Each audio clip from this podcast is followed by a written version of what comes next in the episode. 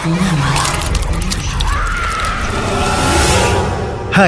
saya Willy Ardan. Selamat tengah malam buat kamu semua. Selamat datang dan selamat mendengarkan podcast lewat tengah malam. Podcast ini menghadirkan cerita dan kisah misteri mengenai pengalaman horor yang dikirimkan oleh teman tengah malam. Tapi, yang lebih luar biasanya pembuatan podcast ini dibantu oleh rekan kami Anchor.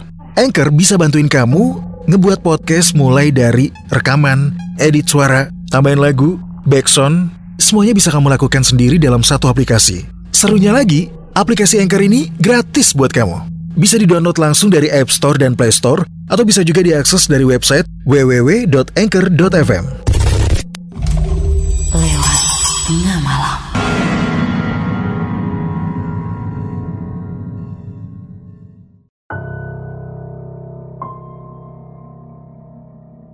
Selamat tengah malam, kamu lagi mendengarkan podcast lewat tengah malam bersama saya Willy Ardan. Pengalaman horor kali ini dialami oleh Dika saat dirawat inap di salah satu rumah sakit. Awalnya tidak ada hal yang aneh ataupun kejadian janggal. Hingga masuk dari keempat, saat itu dia berkenalan dengan seorang perawat berambut pirang dengan aroma khas bunga melati. Nah, siapa sebenarnya sosok perawat misterius itu? Dengarkan kisahnya di episode 94 Perawat Belanda.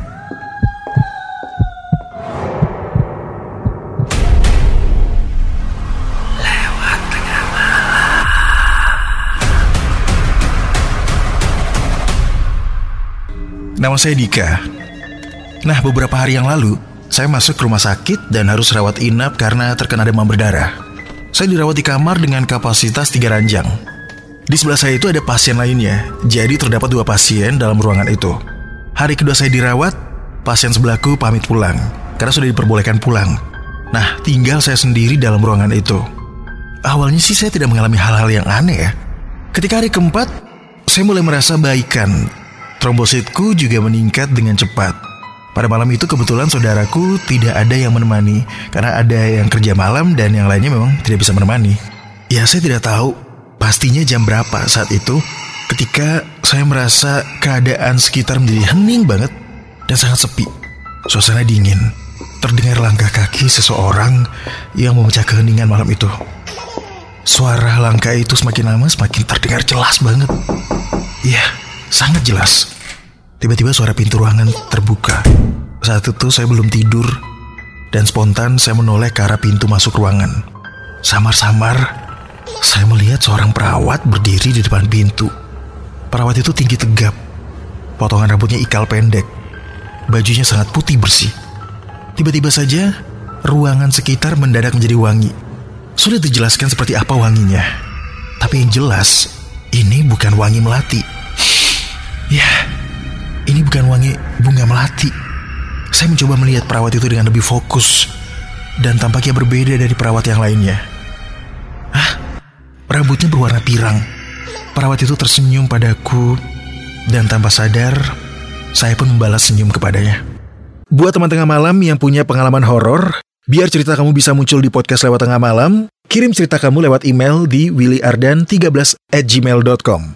Buat kamu yang pengen bikin podcast, langsung download sekarang juga aplikasi Anchor dari App Store dan Play Store, atau bisa juga diakses dari website www.anchor.fm. Anchor bisa untuk edit dan upload podcast kamu. Dan yang paling penting, Anchor gratis buat kamu. Ia datang menghampiriku. Suasana lebih terasa dingin. Dan anehnya, bau wangi yang tercium semakin tajam. Perawat itu menatapku tajam sambil tersenyum. Ah, entahlah. Mungkin saya yang GR ditatap seperti itu hanya bisa tersipu malu sambil salah tingkah sendiri. Tapi ada sesuatu dalam hati saya yang membuat saya penasaran dengan sosok perawat itu. Iya, tapi saya juga tidak menyangka akan dikunjungi oleh perawat asing. Tiba-tiba dia berkata, kita pindah ruangan ya pak. Saya pun menjawab, oh ya sus. Dia pun melepas rem roda ranjangku dan membuka infus serta mendorong ranjangku keluar ruangan.